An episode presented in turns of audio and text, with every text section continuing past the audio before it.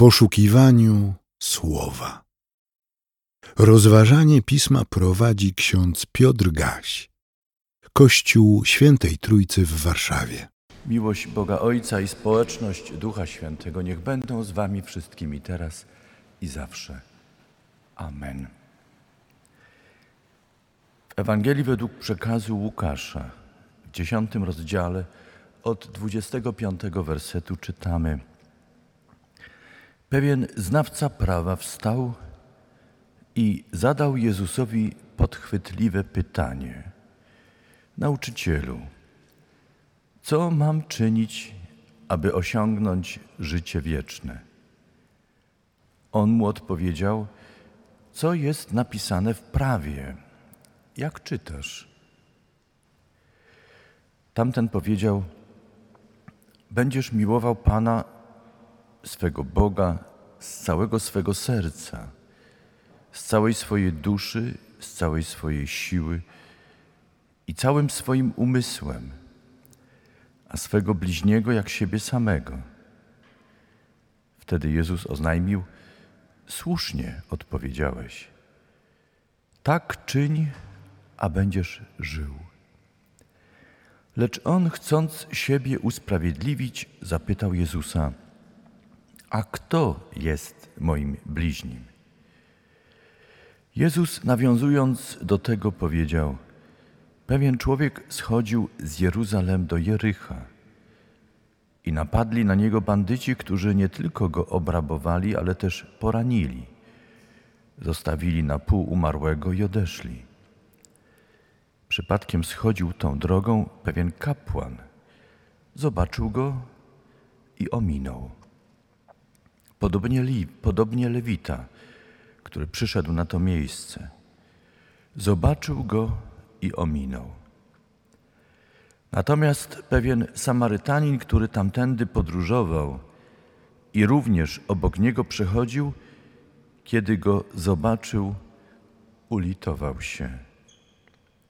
Podszedł do niego, opatrzył mu rany, zalewając je oliwą i winem, wsadził go na swoje zwierzę, zawiózł do zajazdu i opiekował się nim. Następnego dnia wyjął dwa denary, dał karczmarzowi i powiedział: zajmij się nim, a jeśli coś więcej wydasz, oddam ci, kiedy będę wracał. Jak ci się wydaje, który z tych trzech okazał się bliźnim tego, który wpadł w ręce bandytów?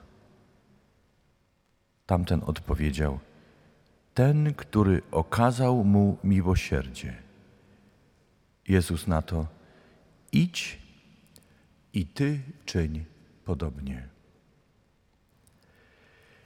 Zbawicielu, znamy to słowo, wielokrotnie słuchaliśmy go. Uwolnij nas z rutyny słuchania. Skrusz tory naszego myślenia i daj nam świeżość w słuchaniu i rozważaniu, byśmy odnaleźli i usłyszeli to, czego potrzebujemy dla siebie. Ty nas znasz. Każdą i każdego znasz. Daj nam to, co ważne dla nas. Niech choć jedno słowo będzie tym dobrym ziarnem Twego siewu, które padając na dobrą glebę przygotowaną przez Ducha Twego Świętego, znajdzie swój wzrost i przyniesie obfity owoc wiary, nadziei i miłości. Amen.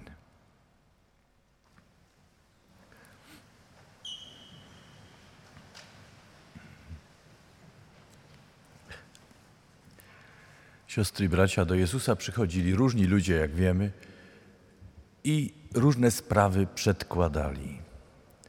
Były to dla nich ważne sprawy.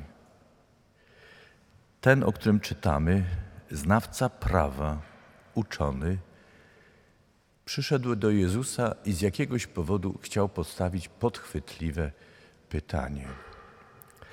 Ciekawe jednak, że Trudno właściwie określić, na czym polegała ta podchwytliwość pytania. Nie wyjaśnia tego ewangelista Łukasz. Czy chciał Jezusa wprowadzić w zakłopotanie? Czy on jako znawca prawa chciał wykazać, że syn cieśli z Nazaretu, znany jako Jezus z Nazaretu, nazywany też nauczycielem, przez niektórych uznawany za Mesjasza, de facto nie ma wiedzy uczonego, aby mógł innych nauczać? Kiedy stawia Jezusowi pytanie, Jezus odpowiada pytaniem. Co jest napisane w prawie? Skoro pytasz, co masz czynić, aby osiągnąć życie wieczne, i jesteś znawcą prawa, no to odpowiedz sobie sam na pytanie, co jest napisane w prawie. Kiedy czytam tę część relacji ewangelisty Łukasza, przypomina nam, mi się nasz wnuczek, który został zapytany przez babcię, kiedy ma mamusia urodziny. Wnuczek zakłopotany spojrzał na babcię i powiedział, a nie wiesz tego? Wybrnął. Jezus nie ucieka od pytania, ale przypomina uczonemu w piśmie, jeżeli chcesz mnie próbować, to pamiętaj, że prawo, które znasz, które wykładasz innym, ono już daje wystarczającą odpowiedź. Nie pytaj o to, co właściwie już zostało powiedziane. Raczej pytaj, na ile to, co jest wskazane w pismach, jest obecne w twoim życiu i wypełniasz to. Jeśli nie wiesz, wtedy pytaj. Siostry i bracia, uczony w piśmie daje pierwszorzędną odpowiedź. Będziesz miłował Pana swego Boga z całego serca swego, z całej swojej duszy, z całej swojej siły i całym swoim umysłem, a swego bliźniego jak siebie samego. To cała odpowiedź. Zauważmy, że uczony w piśmie pyta o rzecz fundamentalną, najważniejszą. Co dla niego było najważniejsze? Pytanie o zbawienie. Co dla was jest najważniejsze? Z czym przychodzicie do Jezusa? Bardzo często odpowiadamy zdrowie. Doceniam to dzisiaj. To ważne. Ale czy najważniejsze? Inni odpowiadają szczęście, pieniądze. Pytam jeszcze raz, jaka jest twoja odpowiedź, droga siostro i drogi bracie? Co jest dla ciebie najważniejsze, o co pytasz w życiu, czego szukasz w życiu ponad wszystko? Czy jest wśród tych potrzeb także zbawienie? A jeśli tak, na którym miejscu? Chrystus mówi, że zbawienie jest najważniejsze. Przyznaję rację uczonemu w piśmie. Zbawienie jest najważniejsze. Co więcej, wskazuje, potwierdza na konkretną odpowiedź, którą znajdziemy w Piśmie Świętym. Kto znajdzie życie wieczne, będzie wiecznie żył? Ten, kto miłuje Pana, Boga swego, z całego swego serca, z całej swojej duszy, z całej swojej siły i całym swoim umysłem, a swego bliźniego jak siebie samego. Wszystko jest jasne. Jasne? Idąc dzisiaj więc do domu, zapamiętajmy. Chcąc być zbawionym, chcąc być zbawioną, mam miłować Pana Boga swego, tak jak Chrystus to nakazał. Ponad wszystko.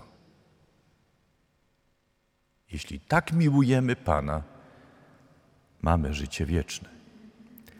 To jest pierwsza część odpowiedzi. I druga? Kto miłuje Boga ponad wszystko, miłuje także bliźniego swego jak siebie samego. To mówi nam już Stary Testament, Jezus to potwierdza i to nauczanie znajdziemy w Nowym Testamencie. Kto mówi, że Boga miłuje, a ma w nienawiści swego brata, siostrę, jest kłamcą. Kto mówi, Boga miłuje i nie ma miłosierdzia w sercu, kłamie. Proste, jasne. Świecę, którą przekazałem jako znak Bożego światła. Dzieci, które zabierają świecę jako znak światła Bożego, to wszystko nam przypomina, że Boże światło jest jasnością. Nie komplikujmy więc czego, co jest jasne. Bardzo często spotykamy się z tym pewnie, że od razu próbujemy z Bogiem negocjować i polemizować z tą odpowiedzią, którą znajdujemy w Piśmie Świętym i nieraz pytamy, no dobrze, ale jeżeli są ludzie, którzy nie wierzą w Boga, ale są bardzo dobrymi ludźmi, co z nimi?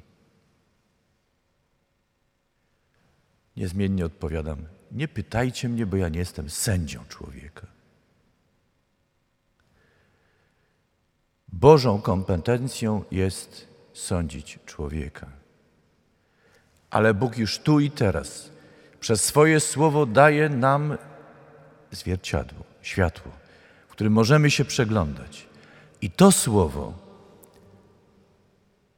rozstrzyga i rozsądza.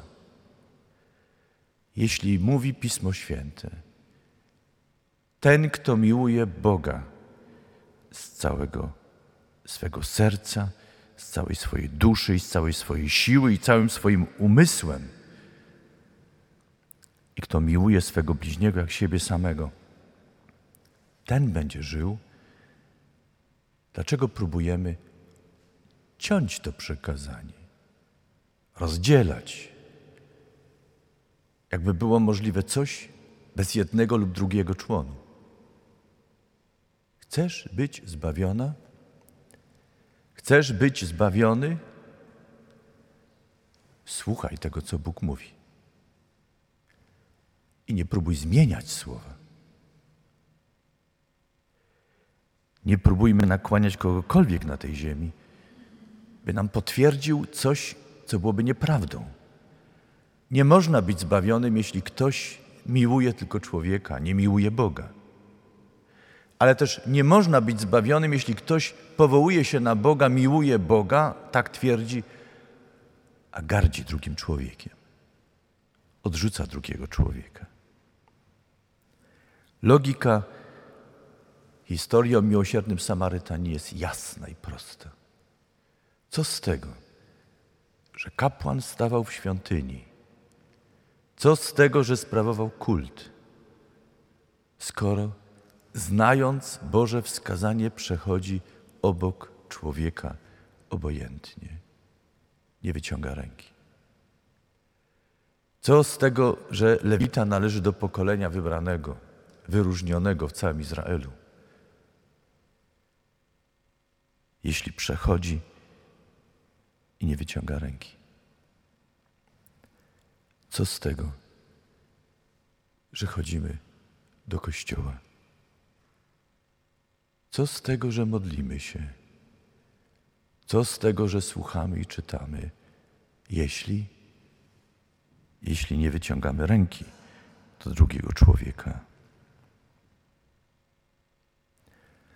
Nie zaniedbujmy chodzenia do kościoła. Nie zaniedbujmy modlitwy. Nie zaniedbujmy czytania i poznawania Bożego Słowa, bo tam jest między innymi napisane, nie każdy, kto woła Panie, Panie, wejdzie do Królestwa Niebios, ale ten, kto słucha i wypełnia. Pamiętacie jedno z błogosławieństw, które Chrystus wypowiada?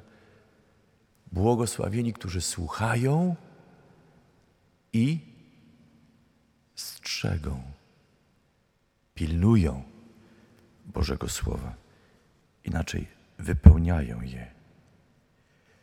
Chrystus w historię o miłosiernym Samarytaninie dokonuje pewnej intelektualnej, powiedziałbym nawet religijnej, społecznej prowokacji wobec pytającego, uczonego w prawie. Bohaterem pozytywnym czyni Samarytanina. Nie wiemy, kim był.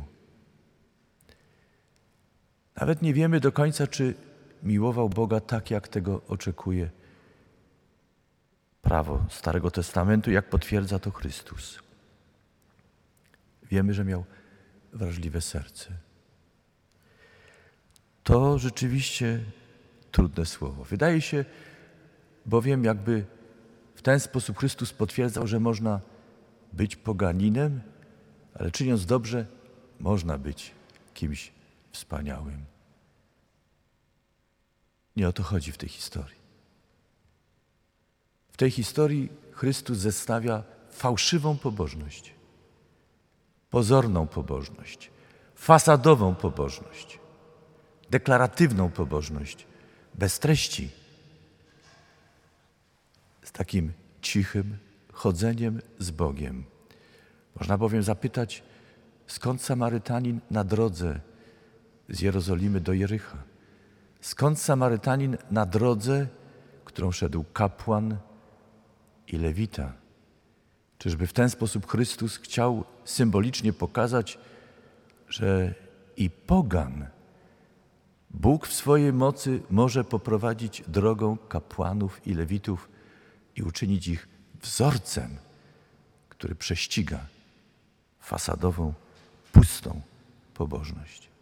Tak, w moim najgłębszym przekonaniu, to, co wydaje się pozornie argumentem za tym, że można być dobrym człowiekiem i znaleźć zbawienie bez miłości Boga, moim zdaniem, w moim odczytywaniu tej historii, zgodnie ze wskazaniem Starego i Nowego Testamentu, Chrystus jednoznacznie wskazuje, Bóg może odtrącić i sądzi kapłana, lewitę i może uczynić wzorem i przykładem kogoś, kto wydaje się poganinem, a kogo Bóg wprowadza na drogę wiary, czyni go przykładem, wzorem. Siostry i bracia, Bóg okazał nam miłość. Okazujmy miłość sobie nawzajem. To proste, zapisane w krzyżu. Czyniłem dziś znak krzyża na czole i na piersiach, Piotrusia. Żegnamy się znakiem krzyża. W ten sposób, czy trzykrotnym znakiem krzyża. Wyznajemy w ten sposób Boga, który wstępuje do nas i jedna nas przez Chrystusa z sobą, byśmy nawzajem siebie jednali, miłowali, usługiwali. Bóg wstąpił do nas i usłużył nam przez Chrystusa. Pozostawił nam doskonały przykład służby, byśmy sobie nawzajem usługiwali.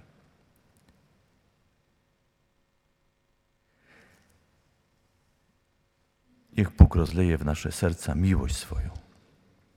Niech nam da poznanie też samych siebie przez dzisiejsze słowo, byśmy uwolnieni z fasadowej, deklaratywnej, pustej pobożności, rozbudzeni miłością Bożą, weszli w nowy tydzień, nie mijając obojętnie człowieka, niezależnie od tego, kim jest. Niech Bóg da nam wiele pomysłów, kreatywności, byśmy uczynili to, co w naszej mocy. Bóg nie wymaga od nas rzeczy niemożliwych. Bóg wymaga od nas tego, co jest możliwe.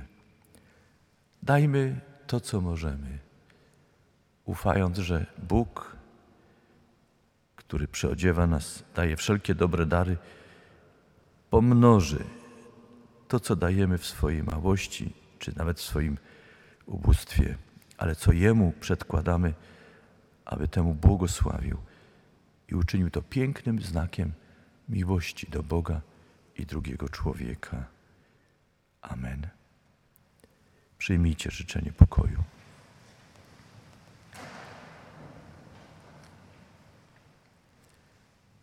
A sam Bóg pokoju niech nas w zupełności poświęci, oczyści naszą duszę, ducha i ciało, abyśmy stanęli przed Nim bez nagany w dniu spotkania z Nim. Amen.